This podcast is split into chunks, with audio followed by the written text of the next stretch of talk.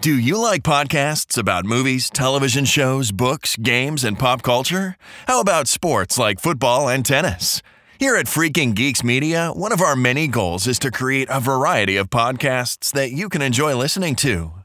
From the Freaking Geeks podcast to Hungry for Hannibal, Friday Night Mikes, the American Gods podcast, and Stranger Things, we know that giving you an assortment of options is one of the best ways of bringing you back for more. But it does take quite a bit of work and expense on our end to make these podcasts a reality. Patreon gives us the opportunity to make a living doing what we love. However, to do this, we need your help. By donating as little as a dollar a month, you get access to both past and upcoming Patreon only content, as well as early access to regular episodes before they appear on iTunes. Other tier rewards include monthly Loot Crate giveaways, access to live broadcasts, Freaking Geeks t shirts, magnets, and much more. We can honestly say that anything given is greatly appreciated. So consider supporting us by going to www.patreon.com slash freakinggeeks and check out what we have to offer. We think you'll like what you see and hear.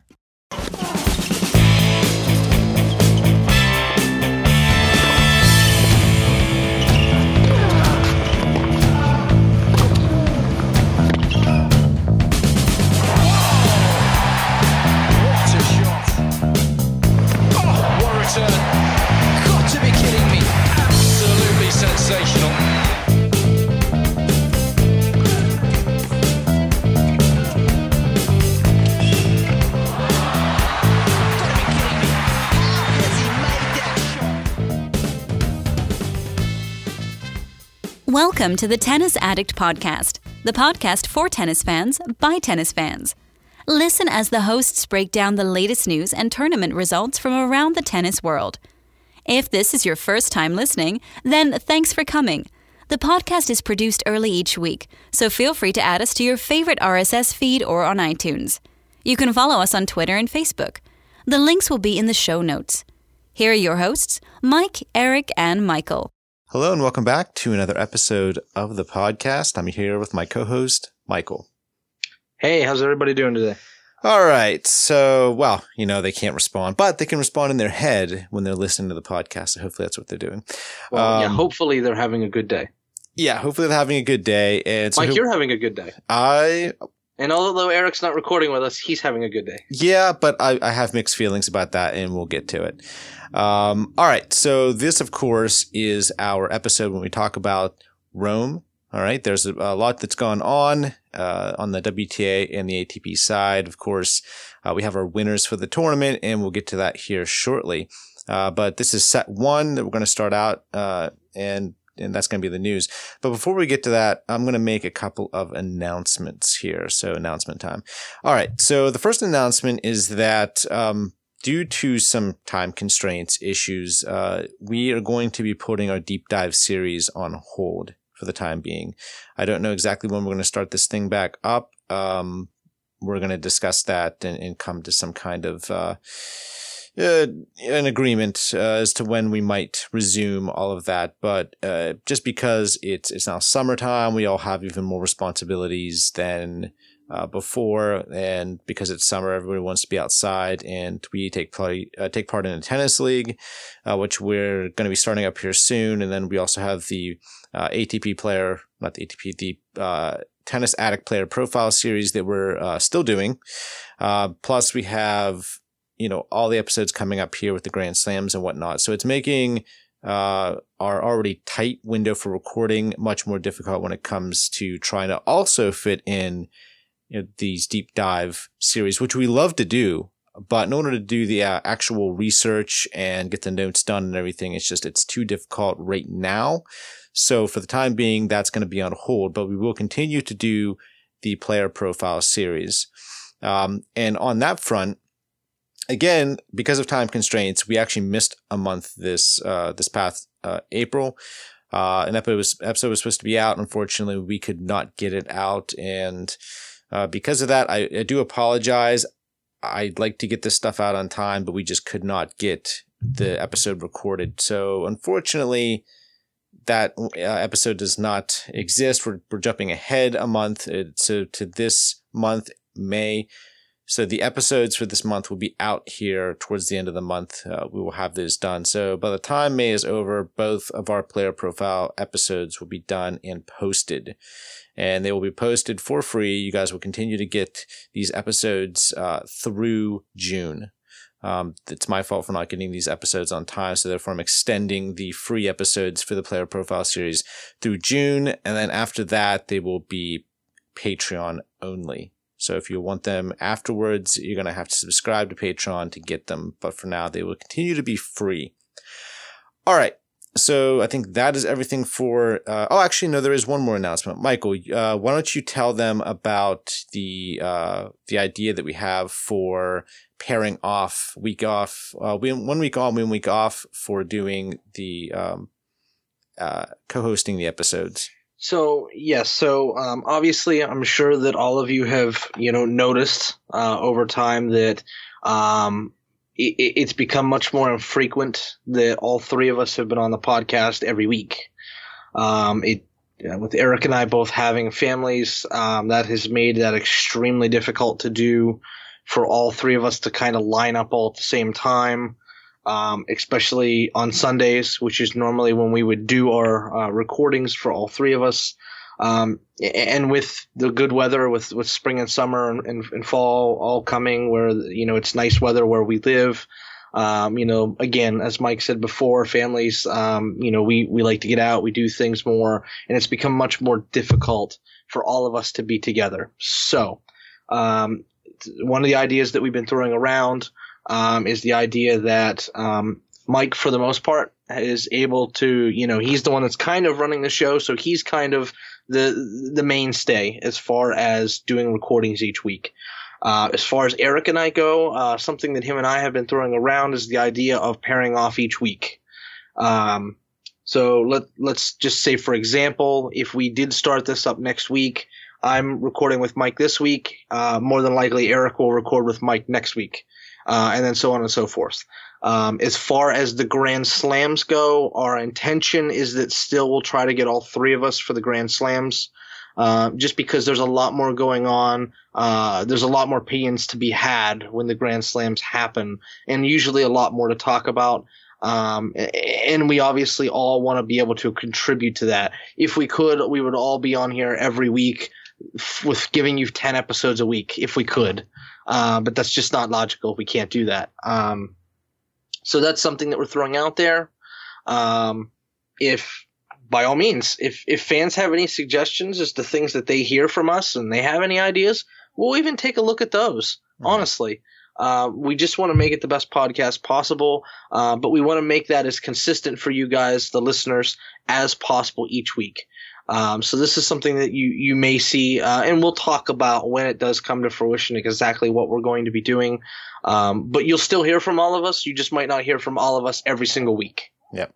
Okay, that's fine. We'll uh, we'll work that out, and then maybe by next week we'll make an official announcement. But that's kind of something that we wanted to throw out there to let you know that this could be coming down the pike because uh, it does happen. Uh, and our so you have to understand one thing is that I work different hours. I work on the weekend. So if I was off on the weekend, for instance, we could record these things earlier in the morning on Sundays, and it would also make the recording a little easier just for everybody to get on and and get these things done, these episodes done. But uh, because I don't get back until in the afternoon, you know, things happen and uh, people have uh, priorities and families and things like that. So even uh, trying to reshuffle all that, it can be difficult. So uh, we'll figure it out and we'll get back to you. But this is an episode for tennis, so we're going to jump into that. And we'll start out with set one in the news. So, uh, first things first, a groin tear has Juan Martín del Potro in doubt for Roland Garros. So I didn't actually know that he had torn his groin, but apparently a groin muscle was torn and uh, he's going to immediately start uh, rehab in the hopes that he can play Roland Garros. Unfortunately, this does not look good, make it look good for the big fella in terms of his prospects there, which really stinks because, you know, he's played decently, uh, you know, for not having played any clay tennis until a couple of weeks ago. And, you know, now it's starting to look like he's not going to be a major factor at the French. Yeah, I mean, after Indian Wells and Miami, um, you could tell he was mentally and physically completely spent. Um, after after getting through both those, we have to remember this guy's still not used to going out there and playing every week. Mm-mm. I mean, right. he's he's still running somewhat of a limited schedule, even though he is you know back on tour now. Uh, we have to remember, you know, we for the better part of what three four years, we really, if he played more than a couple tournaments, that was a lot for him. Yeah. Uh, for several years. So the fact that last year he played, I don't know, I would want to say roughly a half to three quarter schedule last year, maybe. Um, I would say we're going to see about a three quarter schedule again this year out of him, but we're not going to see him every single week. We're just not going to do that. I mean, we don't see any of the top guys every week. Um, but the fact is, yeah, I, I saw the match uh, against Goffin. Uh, he came out. He definitely did did not look at his best. Goffin was playing extremely well right out of the gate. Um, and in the in, in the second set, um, it was I want to say halfway to the mid, you know, midway to into the latter part of the second set. Uh, Del Potro was actually up in the set, but he uh, he basically he came up limping really bad. He you, you see he couldn't move. They, he went into the locker room with the trainer. Um, I saw in the highlights of it that they you know they took him right into the you know into the back. They took him off court completely. Um, he looked like he was in quite a bit of pain. Uh, he came back out on court and he, he gave it a go for a, a couple of points to a game and, and then he called it. Uh, he, he went to the chair and I, I just can't move. Uh, it was too, too much pain for him. Um, and obviously for a guy of his size, movement's not obviously his best thing. Uh, obviously for his size, he moves very well. But the fact is, for somebody of his size, if you can't move, there's no point in being out there at all. Um, you know, there's, there's just no point. And, uh, I, I agree for you. Although he's not one of the favorites at the French Open, he's got the kind of firepower that he can go out there and it doesn't matter. Um, so I agree with you, Mike. That's that's a big deal, especially because you know he would be going in, you know, seeded as probably one of the top five or six guys going into the tournament. So, you know that that's a big deal for him. Uh, he obviously could have he he could have still made a good run there. Um, I'll be honest, I, I don't look for him to play the French now. I, no, I really I don't agree. Uh, whether he's healthy or not, I honestly don't think he. I, I I- see him taking the time off and getting ready for the grass court season. I agree. Well, I mean, that's his game. Uh, can translate very well to grass, so I think that's definitely something that he might consider doing. In fact, I think you're right. It's probably likely. Uh, you don't want to go out there and injure your groin muscle even further, and now all of a sudden, not only are you out for the French Open, but you're out for Wimbledon and possibly the U.S. Open, where he has you know quite a few points to defend, making the semifinals last year. All I, right. I'm thinking, is it normally the, the Gerry Weber Open that he usually plays on the grass court season, or I- is it in Queens that he usually plays? I'm not entirely sure. I I, don't. I recall. want to say it's the Gerry Weber Open. I could be wrong, but I, my speculation is we won't see him again until then, at least. Uh, and if he's not healed up, then we don't see him until Wimbledon. Well, I think that's yeah, that's probably likely, I guess. Yeah. All right. Um and yes, it is the Gerry Weber Open. Yeah. So Yeah. All right. So let's um let's move on to the next uh, bit of business here. Stan Wawrinka took a wild card into Geneva while David Goffin and Denis Shapovalov withdrew. Uh, not surprising considering how well Goffin and Shapovalov have played on clay thus far. I think they probably I think entered- both guys are tired. they're tired at this point, think especially Shapovalov. And as far as Goffin goes, I still don't think he's 100% with the eye thing that happened. I, I think that he's still kind of playing back into form, although he looked much better this week um, as opposed to you know what he has the last few weeks after coming off the eye injury uh, where he got struck with the ball. But I, I honestly think that. Um, Kind of in a way, Goffin's kind of peaking at the right time. I think he's getting into form at the right time. Uh, obviously, we've got a week until Roland Garros starts, and I think for him taking the time off, and for Shapovalov, you're right. The results have been amazing uh, over the last few weeks. Very unexpected in my eyes. I agree. Um, Yeah. I think you would agree there, but uh, I, I think that for him, it's just it's resting to get ready. Um, obviously, he's played well enough that he's you know he's definitely going to get direct entry. He's not going to have to get any wild cards or or or have to qualify or anything like that. He's in no danger there. I don't think he'll be seeded. I don't think he's that high yet. no. Um, But but the point is like like he'll he'll be able to get direct entry in. Uh, and as far as Stan goes, let's say with Stan, he he's It's still looking. He's still looking. It- This, is a desperation move, and it's it's um one because he doesn't have any matches under his belt. Not really. Uh, No. He has to get out there and play something. He has to try because he's he has a finals appearance to defend point wise. He has twelve hundred points to def- right. Is that right? Twelve hundred points Yeah. if you make it. yeah. Right. Yeah, so he has 1200 for reaching the final and not winning. Correct. Right. So he has 1,200 points to defend. That's not a small sum. I mean, that's over a Masters 1000 win worth of points. So, you know, if he were to drop uh, out of the French Open or get ousted early, he would drop down in the rankings a, a decent amount. I don't know exactly how many spots he would drop, but he would drop enough. And so he has to go out there and, and try and get a warm up. And the competition in Geneva, it's not going to be too bad. He should be able to uh, win that tournament if he is is fresh and he's healthy. If his his uh, knees are fine and it's not, uh, it's just going to be an issue of knocking the rust off. And so he Well, I'll put it to you this that. way, Mike. I, I just did the research here. Um, Wawrinka is qu- currently 23rd in the rankings.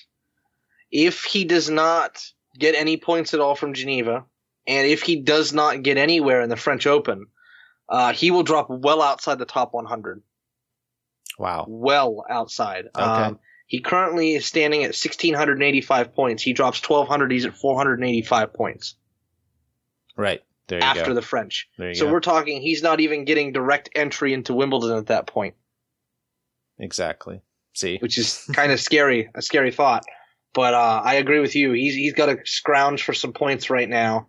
Otherwise, um, yeah, he's looking at uh, yeah, he's looking at quite a bit. And actually, um, he's actually dropping 90 points this week off of that already. So he's already below 1600 come Monday. Uh, so there you're talking below 400 points that he'll have if he go doesn't go to the French and do anything. Um, so yeah, that's that that's a that's a scary thought from a guy who at one point in time was basically um, he was guaranteed second week and deep into the tournament and a factor to win it for for quite a while. Correct. See? Yep.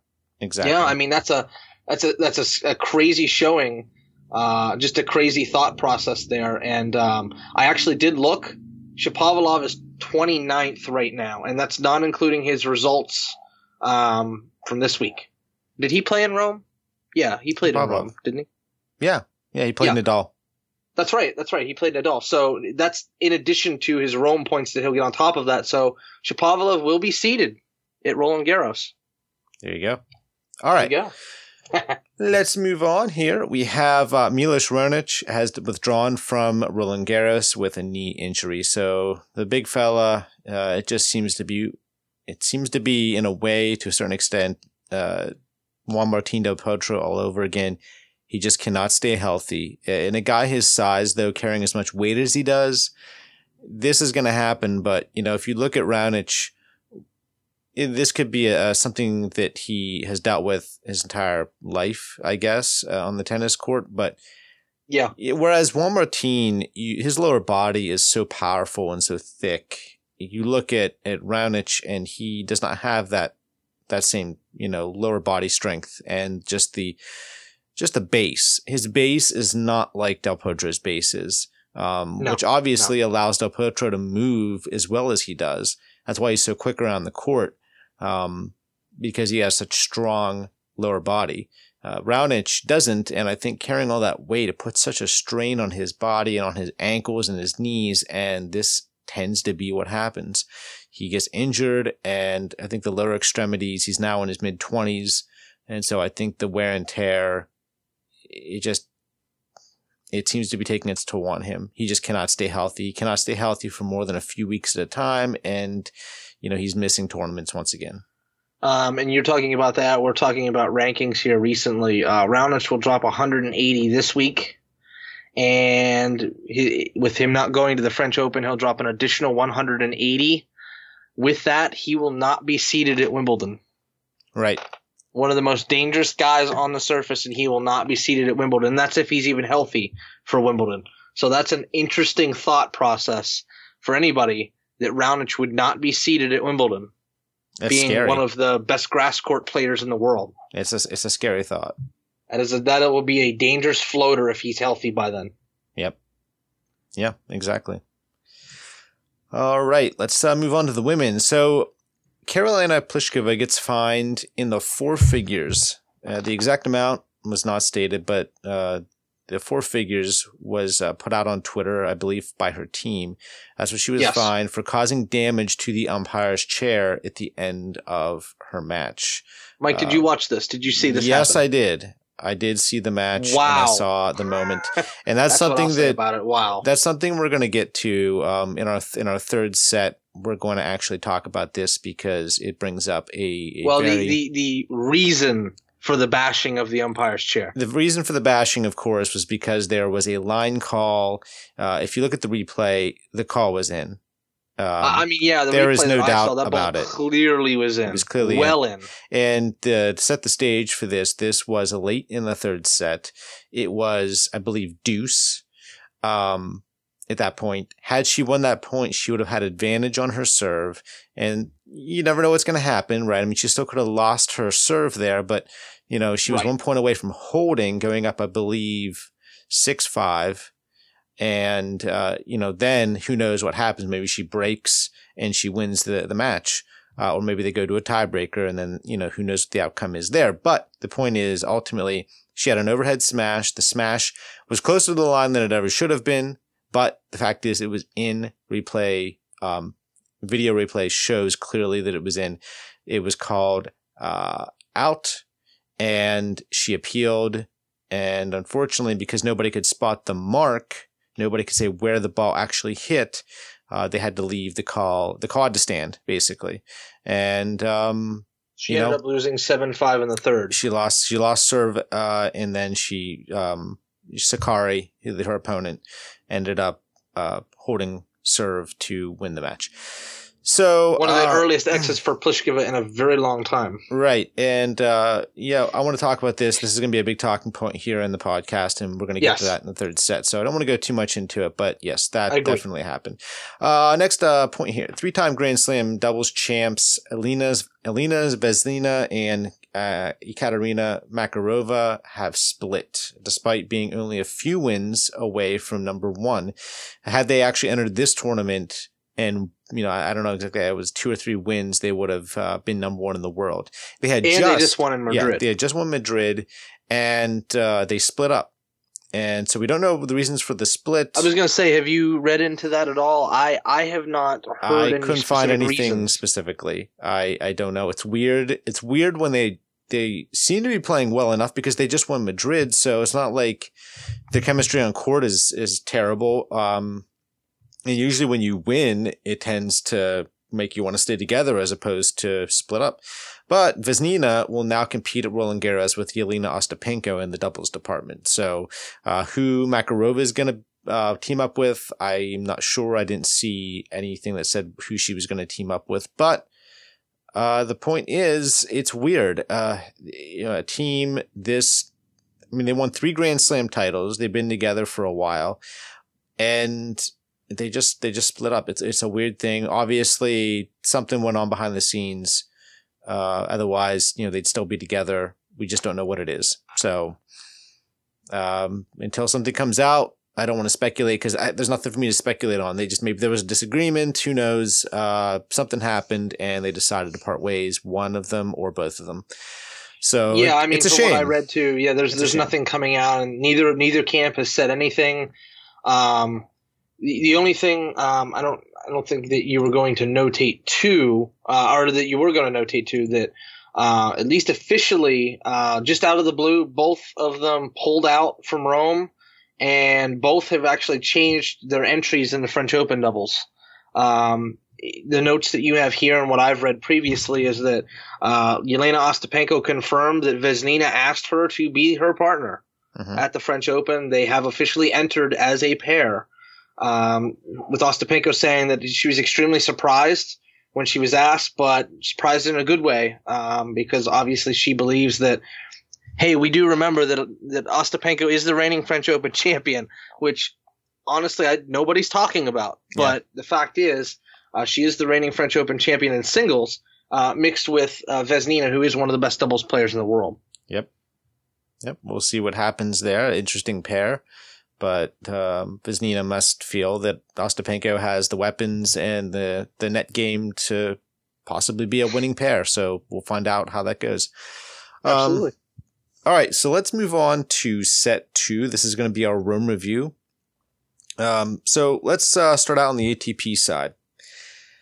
So notable storylines um, for this week. What happened? Well, uh, first and foremost, Novak Djokovic makes a semifinal run in Rome, stringing together, I think, his best week of tennis since Roland Garros last year. Um, or you could also pick Rome. I would agree so, uh, basically. yeah, or Rome last year, even if you want to pick that too, because you remember he did make the final against Zverev, uh, who was the defending champion.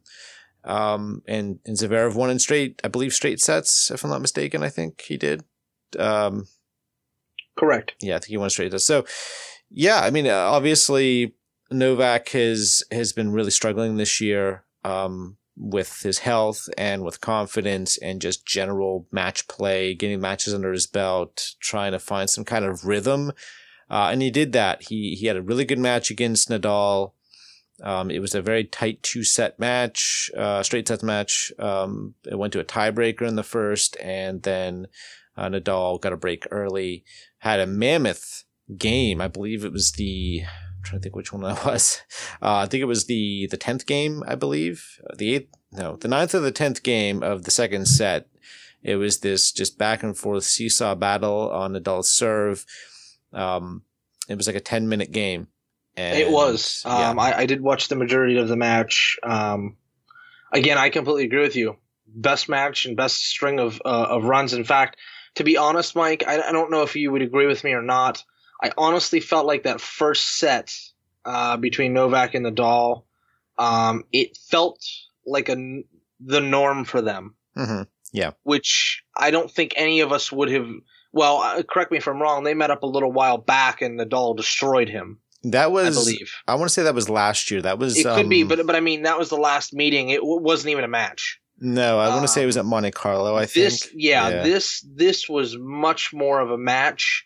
Now, obviously, after Nadal won that first set in a very tight, close, uh, back and forth set, um, you know, Nadal kind of ran away with the second. But I think you and I would both agree that Novak's still not back to the norm yet.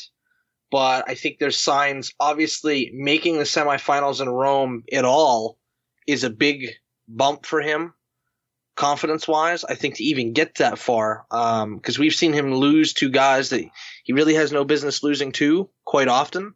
Uh, but honestly, uh, I felt like this week he he really strung together his matches. He problem solved very well. Um, and I think he's as close now to being back to the Novak Djokovic that we know as he ever has been since you know his um, lack of form. I guess is the way I'll put it. Um, but I think this is, I agree with you. This is the best that we've seen him. Um, and to be honest, if he's building upon from this week, may, maybe a spoiler at Roland Garros, possibly.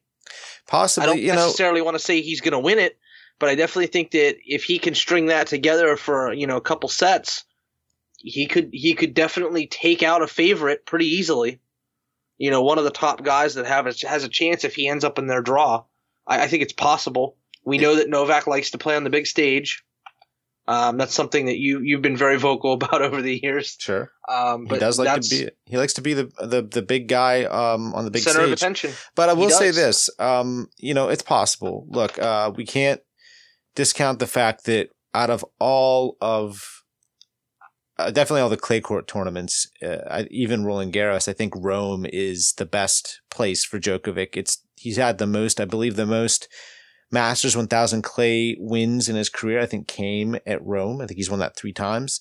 Uh, but I think he's just the beaten Nadal in all those Romes. he's correct? he's beaten Nadal uh, to win titles there. Um, but you have to remember something too. I do have to ask a question of you. Go go ahead though. Well, I was just going to say, you know, eh, I think part of the reason why he played so well this week is because he is so comfortable there. I think the That's crowd, true. the crowd treats with you on him better there than than any clay court crowd uh, even you know the French Open crowd.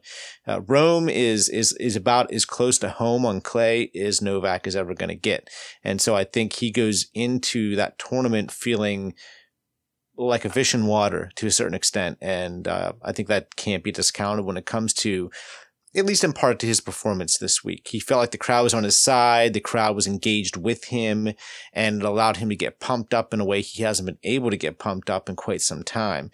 So, I mean, I'm not saying he didn't earn everything he did this week, because he certainly did, but I do, I do think, you know, let's caution a little bit here. Because having a couple of good matches doesn't make you suddenly go into the French Open um, as as someone who you should feel is favored to win, or even I think in the first tier. I think um, no, no, no, no, no, no, no. I wasn't saying that. Okay. No, no. What I mean is because he's probably going to be sitting what somewhere around ten ish in the rankings when he goes to Roland Garros. What he, I'm lo- well, he lost is, points from he lost points because he made the the final uh, last right, year. But what I'm saying is he's going to be that that probably 10, 12 range somewhere in there. We'll that say. seed, yeah. So my point is he could be anywhere. Oh yeah, really. He he could be in any quarter with could, anybody. Yeah, he what could I'm be, saying uh, is he could be easily he, a very he's in a round. position in the rankings that he could be a spoiler. Is what I'm saying. Clearly, I'm not saying he's going to win. I, Yeah. in fact, I I I would put no money down that he would win the tournament because I don't think that that would happen. I don't think he legitimately is is in a position to say that he would be able to win Roland Garros. Mhm. Not not even remotely in that in that conversation. But I think he's in a position where if the first couple rounds go well for him and he's playing well, when he gets to that, we'll say third, fourth round, if he's still there, he could then be meeting up with one of the top ranked guys and it could be a spoiler, is all I'm saying. it's possible. Certainly. Um, Um, Before we do move on, I, I do have a quick question for you, Mike. So, um, with Rome being arguably the closest surface to Roland Garros, why is it one of the tournaments that um, seemingly has been a little bit more difficult for Nadal to win at? Not saying that he hasn't, because he's won it there. This is the eighth time, correct? yeah. But my point is, he he's had a lot of losses in Rome. Um, is the, is it strictly injury based? But my thought is, if this is the closest one to Roland Garros, why has he not won every year? Pretty much that he's been there. Well, Um, I think is a- it more or less injury based? I would Uh, think that that would be the I think case. it's a but twofold I know that you know much better than I do. I think it's a twofold answer here. I think there's two factors that go into him not winning this, you know, event like 11, 12 times or something as opposed to now eight. Uh, I think there's two things. One, Monte Carlo, he's won what, uh, 11 times now. Yeah, Um, it, it- that is his match. Because first off, you have to remember something. Uh, the second closest to the, I think the French Open is probably Monte Carlo. And that's the first clay court tournament. And so everyone is just trying to find their clay feet when they get to Monte Carlo. So Whereas a- he doesn't have to do that. right. Really. He adapts quicker than other people in the way that Roger adapts quicker to grass. So Right. everyone else is trying to figure out their their cra- their yeah grass their their uh, grass game, um, he's already found it. So um, that's one thing. And then by the time you get to Rome, even though that's the most French Open like of the surfaces, It is the last tournament. it is the last tournament, which means if he's or major played, tournament. I Yes, should if he's say. played his regular schedule, he's played a lot of clay court tournaments. He's probably a little tired. The French Open's rolling around. Um, he's trying to, he just, he wants to be in good form. Winning the tournament's great, but I think it's less of a priority as long as he's played well up to that point. And given the fact that he's won Monte Carlo, Barcelona, um, you know, he lost in Madrid, fine, but Madrid is the least, you know, uh, clay-like surface, uh, as compared to the French Open, given the altitude. especially with the blue clay experiment. Yeah, the clay experiment. Travesty. Um, yeah, but I think that's just why. I, think that, uh, you know, and by that point, other players have, have started to define their clay game and people are much more, um, comfortable on the surface at this point, And so they can give him more of a game. I mean, look at, look at Alexander Zverev at Davis Cup.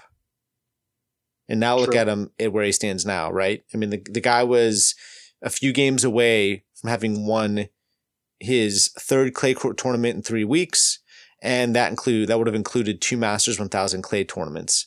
That is true. going into the French Open. So you're looking at um, To be somebody honest, that would put him right on par with Nadal. exactly. So Yeah. uh, but that's it. That's that's probably why. So- Okay, I mean, I, I I brought that up. I thought that was a nice insight that I thought that the fans, especially Nadal fans, might like an explanation on, or even the, the you know the not Nadal fan.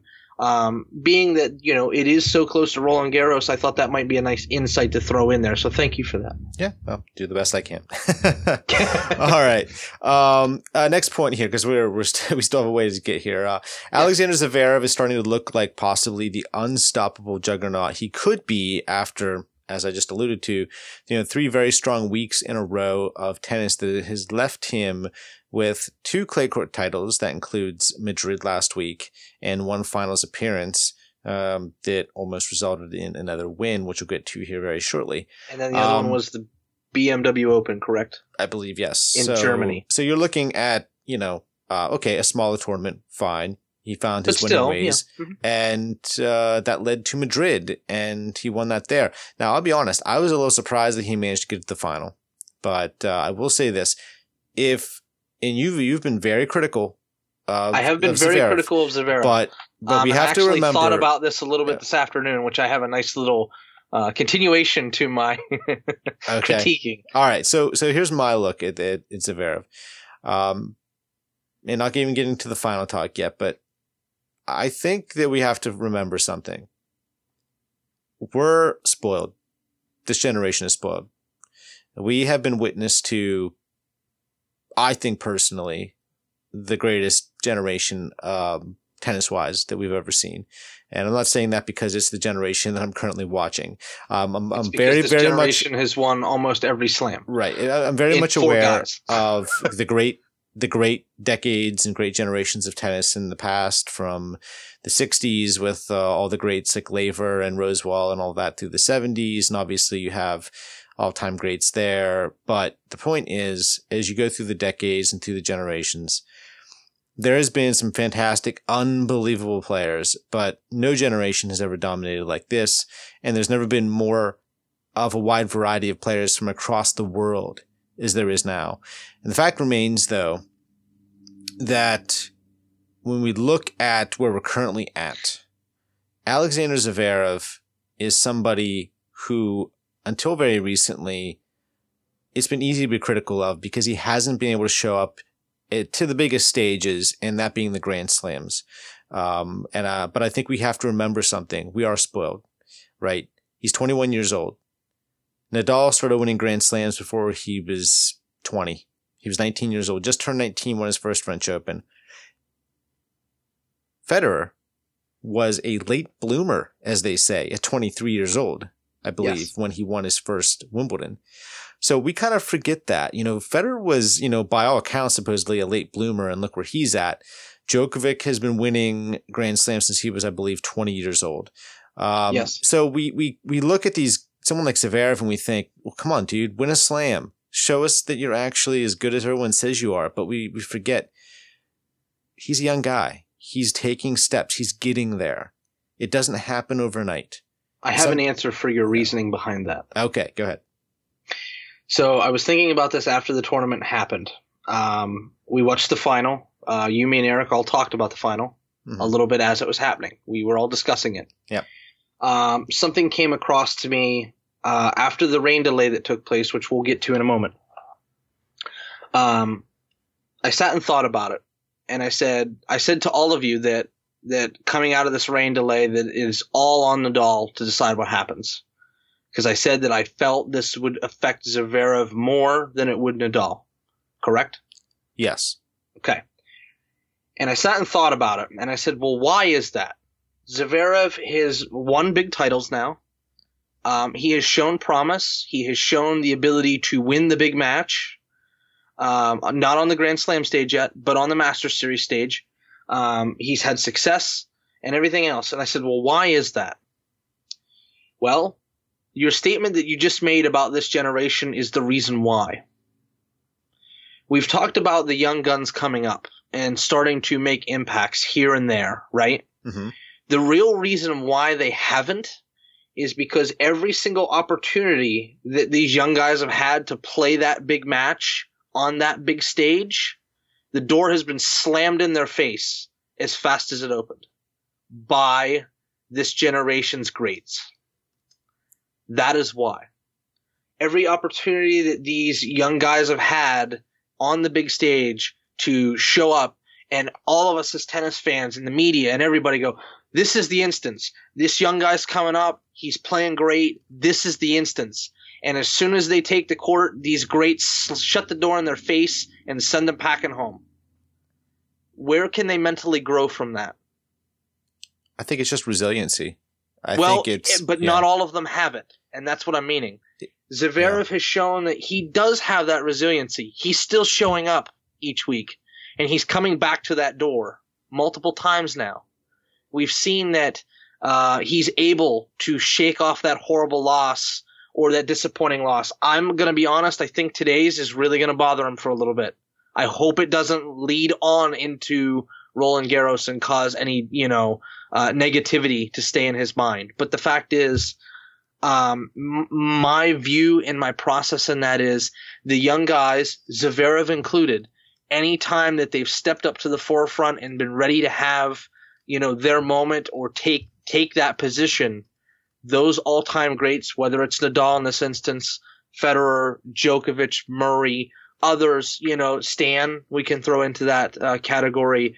They've stopped those young guys from getting to that next step repeatedly, not just once, not just twice, in some cases, many, many times. My point that I'm making is um, I've been very critical of Zverev and a lot of the other young guys, but I've sat back and I've thought about it. We, it is a maturation uh, process. You've said that many times. Uh, you've said the resiliency point, and I think it's we need to realize that for this young group right now, that stage at which they're getting to those points is slowed greatly because of what they're going against. When we say that they're ready, when we say that Zverev's ready, he is ready.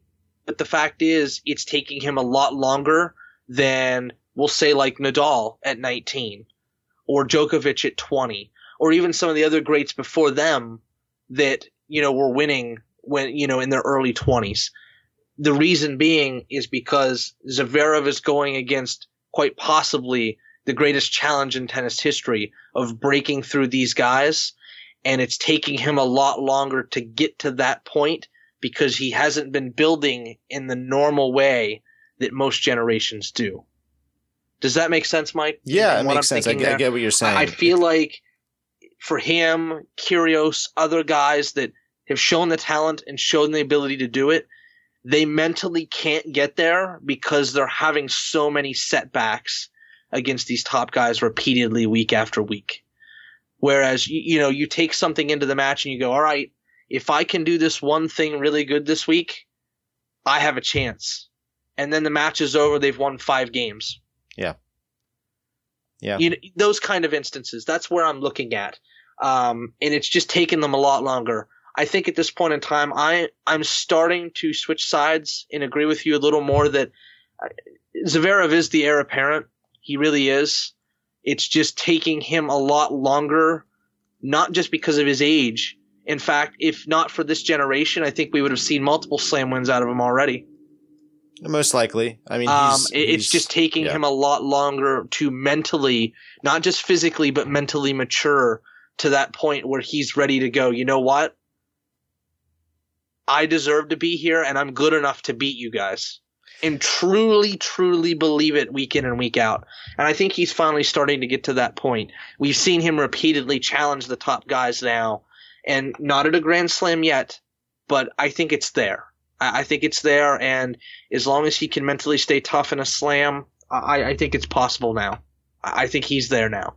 Yeah. But that that's my outlook of what I was thinking as to why it's taken so long uh, for him because we've seen what he can do. We know he can do it, but why hasn't he? That's why. No, Sorry, I know that was a little drawn out, but I, I wanted to get the story across to there, um, and I think that you you got the reasoning behind that. Okay. All right. Let's move on here uh, finally because it's taken us a while to get here. We do It, apologize. it, it been has, but there's been some good discussion here. Uh, all right, path to the final here. So I want to list the guys that Nadal has taken out and the guys that Alexander Zverev took out in order to get to the final. So Nadal took out uh, Damir Dzumhur uh, in the uh, round of 32. Uh, and then after that, he took out Denis Shapovalov, who um, has been looking much better on clay than I thought he would at this point, honestly. Surprising, absolutely. And then there was a three setter against Fabio Fognini, which Fabio, as everyone knows, is Fabio. I mean, he's like he's like Kyrgios. And we've said that before, but it's because you never know what you're really going to get. You're either going to get an inspired Fabio or you're going to get a Fabio that could care less as to whether or not he's actually playing tennis. Uh, in normal circumstances, we saw both. Yeah, in, in this, this and matchup. he played well. He played very well, in fact. Um, we saw the world beater yep. Fabio for a while. for a while. Uh, but Nadal eventually wore him down enough, and uh, it resulted in a win. But it was a three setter. It was um, it was a good match, and I, you know, Fabio is always somebody that is um, someone to be feared, especially when it comes to Nadal, because he knows how to play Nadal, and he uses his weapons, and he's got many of them. Uh, and and he's good on all surfaces. yeah, really. he is, and I'll Grass tell you what. probably his least, but hard court and, and, and clay he excels very well on. Yeah, Fabio is one of those guys that if he could put forth that concentration uh, all the time, Fabio probably would have won Grand Slam titles because Yes. the weapons he's got are scary. They are.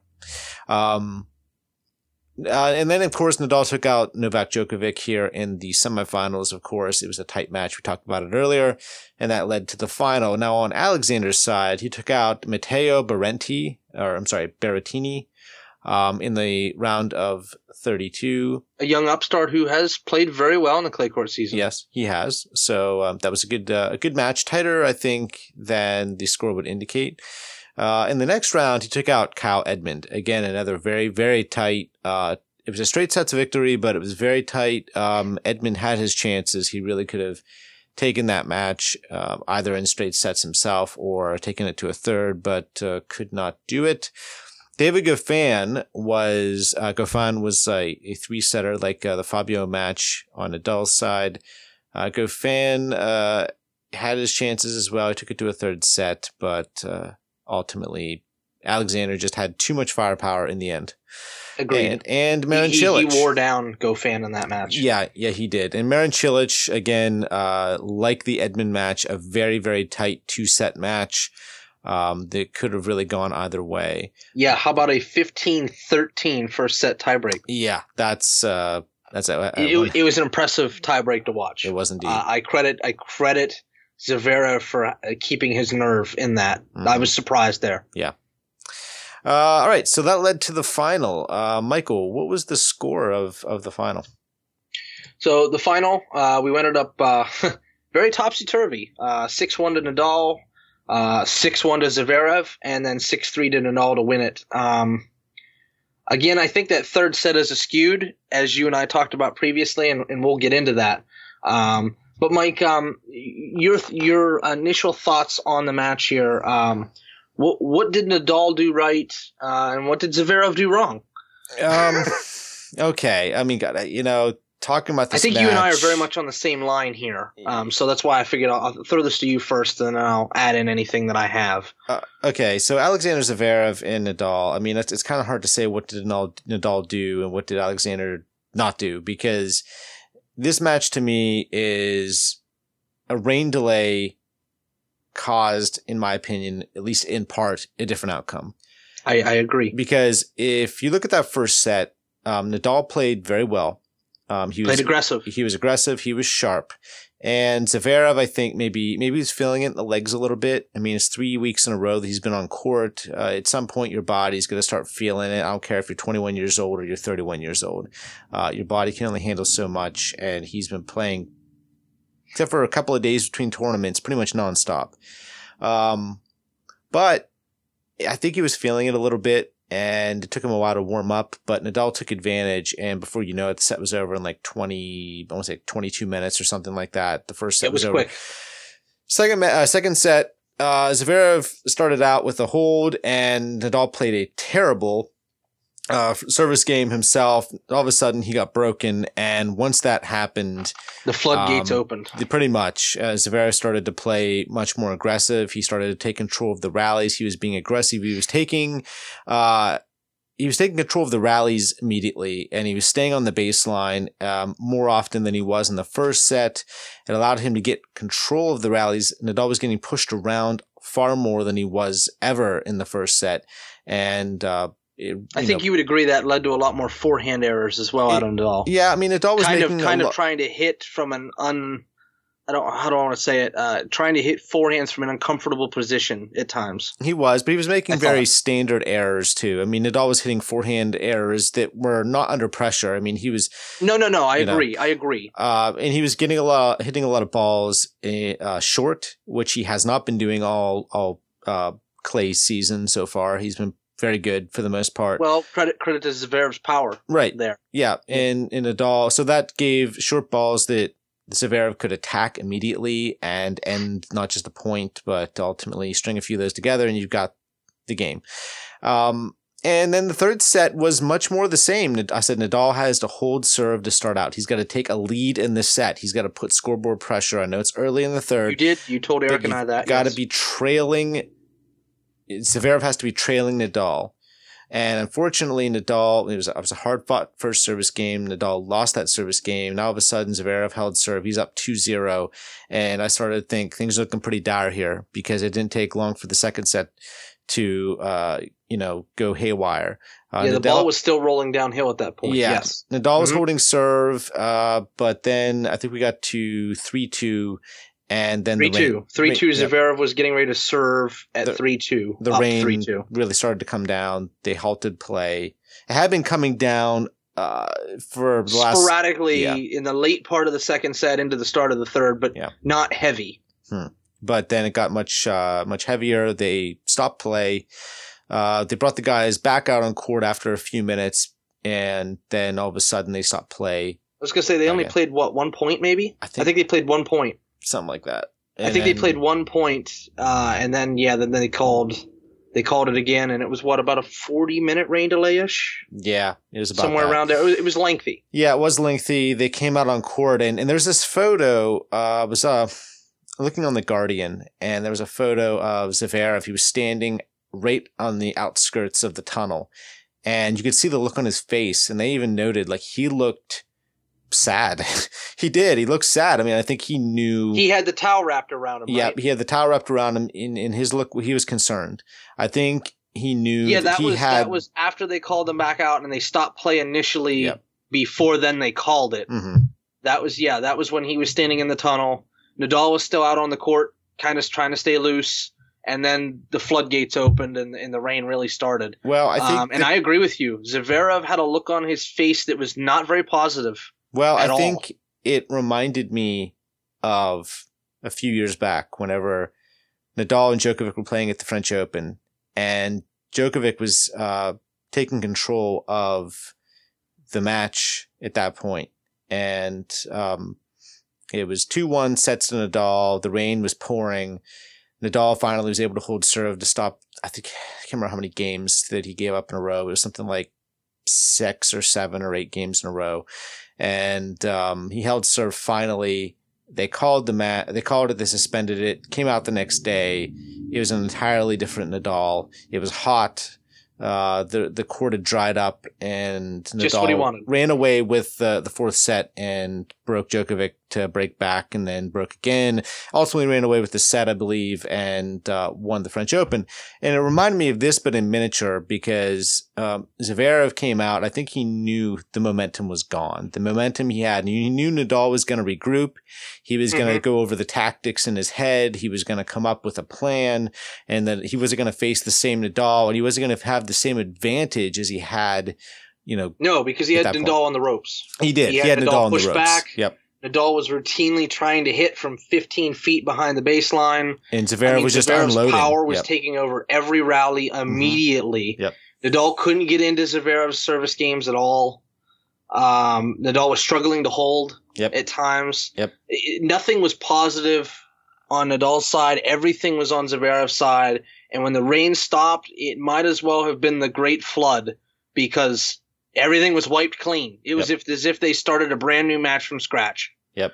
at that And- point. and Nadal so- came out firing out of the gate. Exactly what I told you Yep. was going to happen. Yep. Um, it's funny, tennis fans, if you could, if we would read our conversations between the three of us, um, we literally painted a picture. and and then we watched happened. that picture, picture get painted on TV. Yep. Mhm. Exactly what we said was going to happen happened. Um, go ahead, Mike.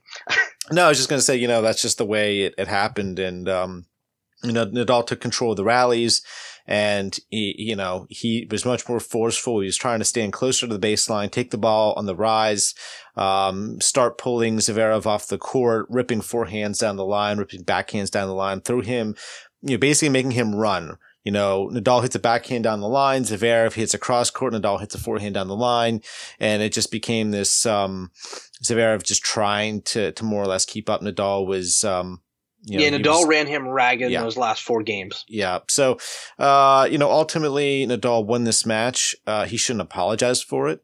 Um, No. it's not his fault. Nope. Uh, but at the same time, I feel a little uneasy, uh, because I don't feel to a certain extent that Nadal, I hate to say, didn't feel like he fully earned this because it, it makes it sound terrible. It's just that, and I said this right after the match ended.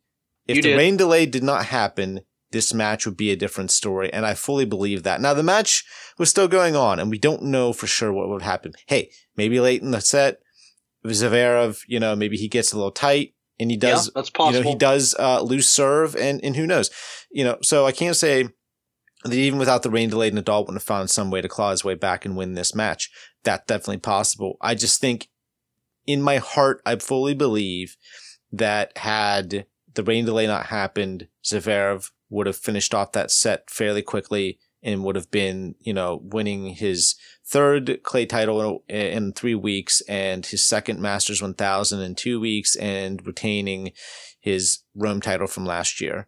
Uh, I fully believe that. I think Zverev believes that. And as much as Nadal must be absolutely thrilled that he won this match, there has to be some small part of Nadal deep down that knows full well that uh, had the rain not come, it probably, probably would not have ended for him as well as it did today. Not without him putting forth a monumental effort. Just yeah, Yeah. I mean, he he literally would have had to go into the biggest scramble defense we've seen out of him in forever, and he would have had to come up with some amazing shots. Yeah. To claw back into this, because Zverev had all the momentum, everything was was on him. Literally at that point in time before the rain, not one point was dictated by Nadal. Whatever happened on Zverev's racket is what ended the point. If he hit an error, then Nadal won. But if not, Zverev probably was going to win the point in most instances. Not all, but in most instances to the point where it, N- Nadal, I think at that point, um, I think you had mentioned to me, he, lo- he gave a look to his camp like it was a very negative look. You and Eric both said it to me. There was a very negative body language look that he looked at at his camp like, I, I don't know. I, I think that he was a little bit at a loss as to what what to do to change the pattern. Um, and I, I think that was his frustration. That it wasn't necessarily negative, like you know, like you would normally see out of a player, but like negative in that, like I don't know what to do to change this. I, I can't, I can't work out how to change this pattern right now. yeah, And, and admittedly, I, I think you and I both agree there wasn't anything he could do to change the pattern right then and there. yeah. He But was the rain changed it. He was searching. he was searching mid match for something and and something to try to yeah. change Zverev's pattern, something that he could do to stop that pattern because literally every point was the same pattern. And I think you would agree after the rain, this the same thing happened, but on Nadal's side, it was the same pattern every point. He basically took Zverev corner to corner and ran him ragged for four games after the rain, and it was over. Yeah. Um, I don't, I don't know, I don't know why it happened then where it couldn't happen before, but it, I want to say it was just that Zverev, Zverev was in a groove where there was no, uh, um, no hesitation. Whereas afterwards, Nadal fired first. I told you both it was first strike tennis is what needed to happen. and the the rain delay was the flip flop of that. Zverev was first strike before, and Nadal was first strike after, and that that dictated the match uh, at the end. Um, but Mike, what what do you see as the outlook? I I honestly don't think that this match changes the outlook of the French Open at all in my eyes. No, for either I think player. I think it's I think Nadal is, is still I think the favorite. I know Of course, of course. You know, we have to remember something, and I mentioned this uh, to you guys uh, as we were talking about the matches that was going on. You know, today was a wet day.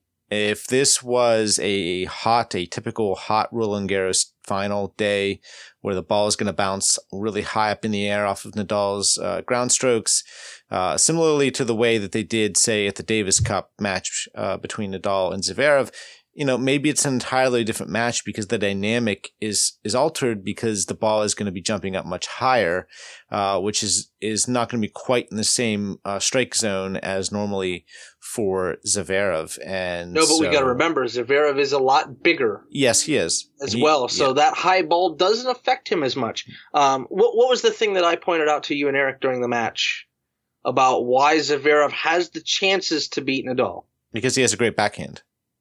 Got a great two-handed backhand.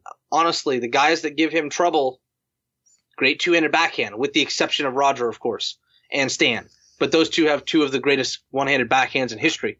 So, Yeah, um, but my point is, of of all the players, if you don't have an amazing one two-handed backhand, you're not gonna probably beat him, especially on clay. You have to have a two-handed backhand to beat him on clay, unless you're Stan. But that's just because you destroy the ball every time you swing it. I digress. yeah, yeah, yeah. Uh, yeah, I mean, I just I think the outlook is fine for both players. I think they they're they're both going to be the favorites. I think Nadal obviously number one. I think Zverev clearly clearly number two right now. Um, if he gets knocked out, then you know there's probably a few other people. But we'll get to our our French Open uh, discussion next week. Um, yeah, I just think I think the outlook's both very very good for both players. I think that Nadal obviously is is uh, ten times uh, Roland Garros champion. That goes without saying. Zverev obviously has shown what he's made of on clay. So those are our guys to look forward to as number one and number two at French. I'll, I'll be honest, Mike. I, I, I kind of sit and think. uh, Again, I said I don't think that this is going to change anything outlook wise. I think both players had the run through the clay court season that they needed Mhm. for confidence wise for Roland Garros. But um, in my honest opinion, I am curious if we see them in the final at Roland Garros, what happens. I know that Nadal is going to be very at home there. But my point is, as I said to you, stepping stones for Zverev. If he can get there, I'm just I'm just throwing it out. Oh. If he can get there, Well, if he can get there, is is it time finally? He's knocked on the door with Nadal many times. Is it time? well, you know what? Maybe, but here's something you I'm have. just I'm just throwing it out there. He's he- okay. we know he has the capability. We've seen it. I but I know Roland Garros is a different animal. I know it's a different place. It is home for Nadal. I'm just saying if he can get there unscathed, I should say. If he could get there and he's fresh for the final.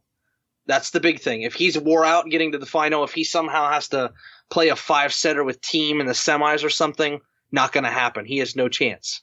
But if he can get to the final unscathed, maybe. Maybe, but you have to remember something: beating Nadal, meeting, beating Nadal in a best of three, and beating him in a best of I know. five are two entirely different Well, things. this is why I'm saying. Yeah. He has to be fresh. Yep. Yep. If he has a, a war of a semifinal, no chance. He you might as well just hand it over at that point. Yeah. But if he gets there fresh, that's going to be the key. If he can get to the final fresh, I think he has a chance now. He I does. think he's he's played Nadal enough over this clay court season and seen him enough that I, I I think he understands what needs to be done. Now that's a big ask to do it. It's asking a lot, but I, I think that he mentally, I think he's ready. It's just going to be the, the cards are going to have to fall in his favor.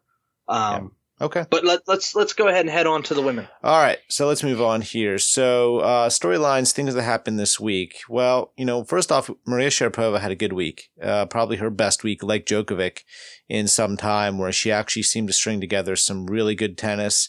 uh, really took Halep deep into their match um, a couple yes, of days and ago. if not for her uh, defensive capabilities, I think yesterday. Halep loses that. Yeah, she she played very very well. Um, so that was great to see. Uh, Halep having not really played all that well going into Rome on the clay this year. Um, Probably the she- worst clay court season she's had in a long time leading Right. up to the French Open. Yep, I think so. And and so she obviously made it to the final. And uh Elina Svitolina. Now, I'm going to just kind of toot my own horn here a little bit because um, I mostly had the quarterfinals correct. Uh, I didn't have Sharapova facing Halep, but I did have Kontaveit uh, against Svitolina on the other side. And I picked the right winners. touche, toot your Yep, horn, I picked the right winners, and uh, I did actually have Svitolina defeating Halep in the final.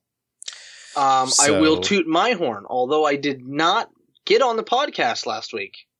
In my preparation before I pulled out the last minute of not being able to do it, I did have Svitolina winning. Oh, Didn't have her beating Halep, but I did have Svitolina winning. okay. You know, I've been very high on Svitolina for a while, Yeah, so have I. um, and I'm still and I'm still there. Yep. Uh, and let's let's go ahead and have our discussion. Okay. So path to the final. Uh, Elina Svitolina uh, took out uh, Petra Martic in the first round, uh, or not the first round, the round of 32. Uh, Daria Kasatkina in the round of 16. Angelique Kerber after that, a good win. Anett Kontaveit in the semifinals uh, to get to the final. And then Simona Halep took out Naomi Osaka. Uh, then Madison Keys, uh, who retired in, in the uh, her match. yeah, that was a walkover. Uh, a oh, complete actually, you're right. You're right. It was just a walkover. And then Carol- walkover. Caroline Garcia and then Maria Sharapova in the semis. And then today, Elina Svitolina took out Simona Halep 6-0, 6-4. So, uh, Michael, what did Svitolina do to win this match? And what were your general thoughts regarding the final? Well, um, similar to the men's final in a way, in, in one aspect. Uh, first strike tennis. Okay. Svitolina is much like Zverev in that when she goes out there and she has positive body language and she goes with first strike tennis and she's offensive, not many are going to beat her, in my honest opinion. Okay. Not many. Uh, she came out of the gate firing, was very aggressive, and Halep had no answer. Um, the first set by extremely quickly, 6 0 to Svitolina. Um, you, I think, were the one, or no, Eric had messaged us and said, wow, this is not going too well for, for Halep. Um, no, just first strike tennis. Svitolina being very aggressive out of the gate. Um, and, and just taking it to Halep and Halep not having an answer. Now, I will throw out there, and I, I, think think, was you will agree with me. What's that? I think I think Halep was feeling it from the Sharapova match. I think You know, and, and I I throw that out there. I, I yeah, that's exactly what I at was least a say. little I- bit. in my honest opinion, would you agree with me that Halep really struggles when she has a long match to recover for a next match? Yeah, I do. I think For that the number whenever one she's player taken, in the world, I feel like yeah. she has the hardest time recouping for her next match of any player I've seen in a very long time. Well, we have to remember something. Halep is pretty small. I mean, don't get me wrong. I know build that. wise, I know that. build wise, she's I- I strong, but I think we kind of forget how small she is overall. but and she's so fit. I, I know she's so fit, I don't but I think understand her, that. I think her body breaks down easier. I think they have a harder time keeping her together. Eh, Considering how much tennis she does play, I think they do a, a fantastic job. I just think, you know, some people have an easier time recovering for the next match than others do. And that's just based on genetics, at least in part. I mean, you could be amazingly fit, but someone else could be amazingly fit and have the genetics to just be in general fitter than you. You know, and I It's think true. that That's it's just true. And, and we yeah. do have to remember playing Sharapova, she's absorbing a lot of pace. yes, she is, and I think well, for a very long time. that a- match was a, pretty long match. a lot now, admittedly. Sharapova's match to get to Halep, I think, was even tougher Mm-hmm. than the match that she had with Halep. But that's just my opinion. I think that that was the match of the tournament. yeah, it was a good one. Uh, yeah. Sharapova over Ostapenko, six seven, six four, seven five to Sharapova. Um, that was a war. Please, anybody go out there and take a look at that. That is blistering ground strokes. Uh, that is that is the most power, and I'm even going to throw this out there. That's more power than seeing a Williams sister on the court. Yeah. At least one of them. Put Yep. it that way. But I agree. That that is one one of the most paceful shots or, or matches you will see in a very long time. That is raw power on raw power on every point, uh, for three hours ish. yeah. Now remember Um, last year at Rome, at the Italian Open, it was Mhm. the same matchup. It was Svitolina over Halep, but it was a three setter, and Halep actually won that first set six four, and then Svitolina won it seven five six one. Uh, to win the, so she was actually holding on to her Rome title from last year. Yes, she Uh, was. She but- did defend her Rome title. But That's I think correct. Svitolina is fitter than she's ever been. Um, I think that she has improved uh, tremendously on her forehand. Uh, yes, I think I think that, that, was one of the biggest things in the match. she's her looking forehand good. against Halep's. Mhm. Halep's forehand was was terrible. Yeah. Errors left and right um, on that side, and I think that was again due to Svitolina being as aggressive as she was, especially on the forehand side. Yeah. Um, yeah, I mean, I, I think that was the biggest factors in the match. Um, and in terms of the outlook for in, both in players. In terms of the outlook, I- I mean, to be honest, I would have felt Svitolina was a one of the favorites going into the French. I don't see anybody being more of a favorite than her now. Yeah, I think um, that as fit as she is, she's good. uh, she did take a, uh, about a month off there with an injury, a small injury that she had there. I think it was an abdominal injury for a little while, I believe. I could be wrong, but um, I mean, this win against Halep here now again, like you said, Halep did have a very tough match with uh, with Sharapova, but I don't know. I just think heads up right now. I I think heads up, even on a level playing field, she beats Halep right now. Honestly, even at the French Open right now. Um, I know we all said last year that that it's only a matter of time for Halep. It's only a matter of time for Halep. You know, I'm starting to get to the point now where I'm thinking it is only a matter of time, but is time starting to run out? Because now she's having other players that are starting to equal her level of effort. hmm Remember, you said that she is small in stature, but her effort is what has gotten her to the point where even when she's been outgunned against a lot of the bigger hitters, her effort has pushed her through them. Now she's starting to meet up with players like Svitolina that are putting forth just that much effort and are and have a little more firepower. So now I'm wondering if, if that if that she's getting to that point now where that time frame might be starting to dwindle. I know that she's pretty young still, obviously, but I'm wondering if that time frame has started to pass. We've said that she should have had several slams by now, and hasn't. I I think that you were you agreed with me on that before. Yeah. Are you feeling that way at all? Well, she turns 27 in September. So, So that's what I said. She's still relatively she's young. still relatively but my young, point is, she think- has had injury issues. Yeah. She plays a vis- very physical game, as you said. A lot of exertion every match. Even when she's winning easily, she's putting forth a lot of effort. Is is it a possibility that that now, like I said, she's starting to have other? We're not seeing it on the women's side the way that we are with the men. We're seeing those women creeping in now. The younger younger players are making impacts much more than on the men's side. Is it a simple case that that maybe this window is starting to close on her already? Well, you never know when the window closes until it closes. That's the problem. That's true. So Uh, I think just- I think and again, that discussion's she's. I think that I'm she's just- at a point. I'm wondering in her, if it's possibly starting to close on her now. I think it's she's at a point of her career where she's starting to doubt because I think it's getting harder to take these losses, and I think it's taken her a while to get over the Australian Open loss, really. And I uh, agree. We're getting to a point here where I think if she doesn't win the French, if she doesn't win something this year, I think it's gonna get harder on her mentally. And I know she's come a long way mentally with Cahill. Uh, she's been much more if not for Cahill, I don't think she's even in these positions. no, but I think because that, mentally, I don't think she would have ever survived the losses that she's taken already at this point. Yeah, but I think she's getting to a point where it's going to get harder. But she's got chances, and we know how good she is. So we'll wait and see. You never know. Um, but I think the outlook is that Halep's got some work to do, and I think Svitolina is certainly favored at this point to win. So, all right, let's move on to our set three. This is our final set here. Uh, we're going to bring up a subject here, talk about it briefly. Um, is it about time Hawkeye is implemented on clay? So we're going to return to the Karolina Pliskova uh, event that happened this past week.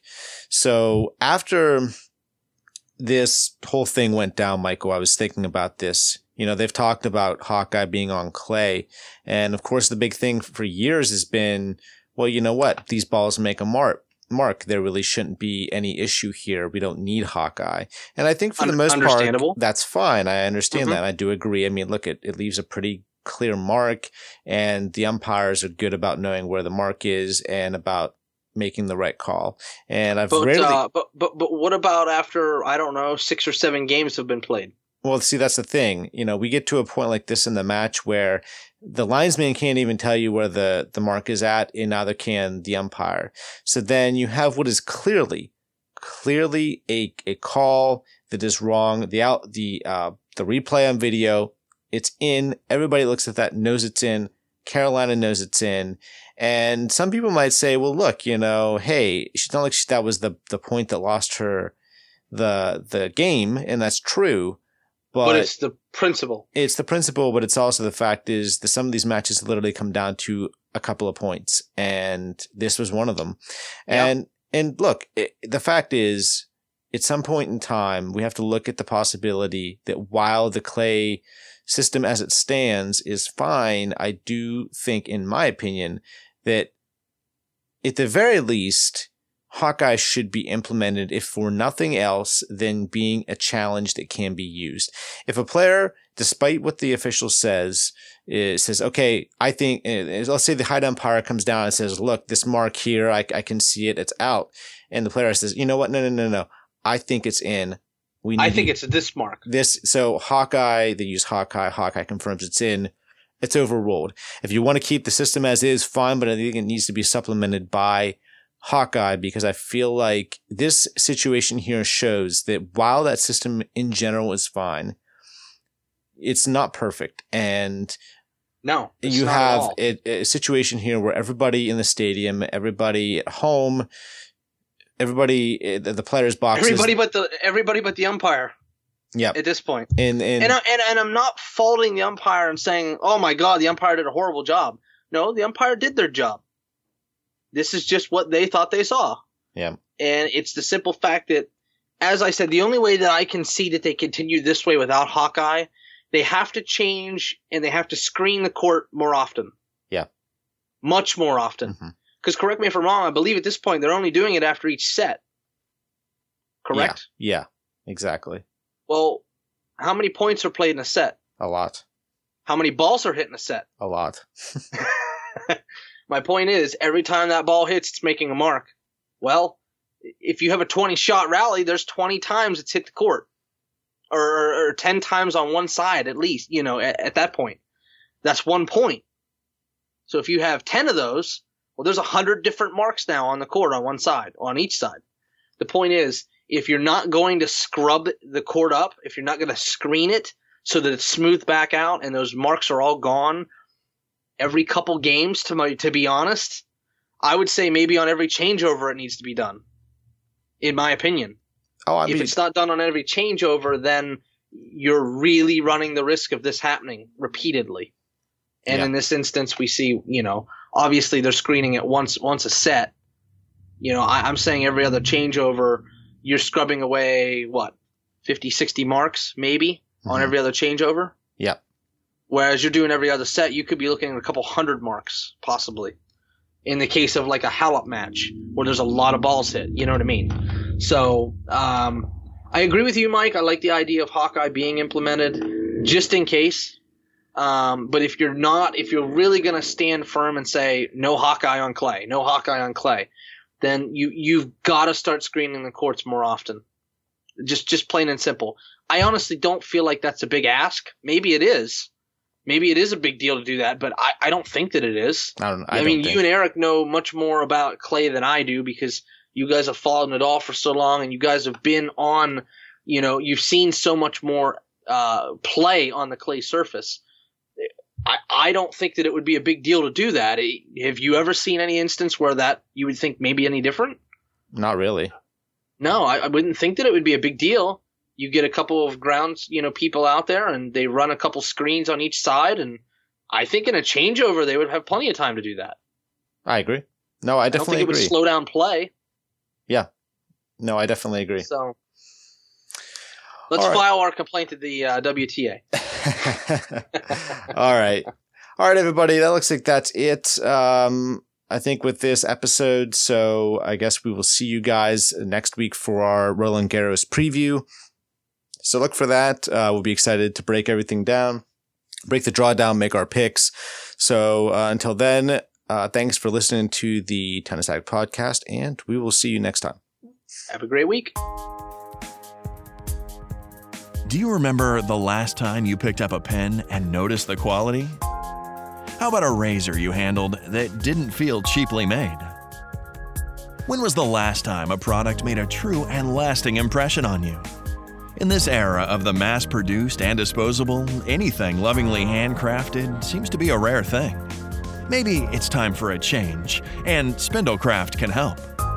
At Spindlecraft, passion and superior quality make it stand out from the faceless, automated crowd. Material for each piece of work is thoughtfully chosen, crafted, sanded, and finally polished with the kind of attention to detail and dedication you can't get off of an assembly line. At Spindlecraft, they know that quality of the material is as important as the quality of the craftsmanship and is a reflection of both the artist and the customer. So rather than buying some cheap pens or razors that you won't give a second thought, purchase something from Spindlecraft. To see what they have to offer, go to www.spindlecraft.com and at the checkout, enter the word GEEKS. That's G E E K S to get 10% off. We're sure that once you have a Spindlecraft product in your hand, you won't want to put it down.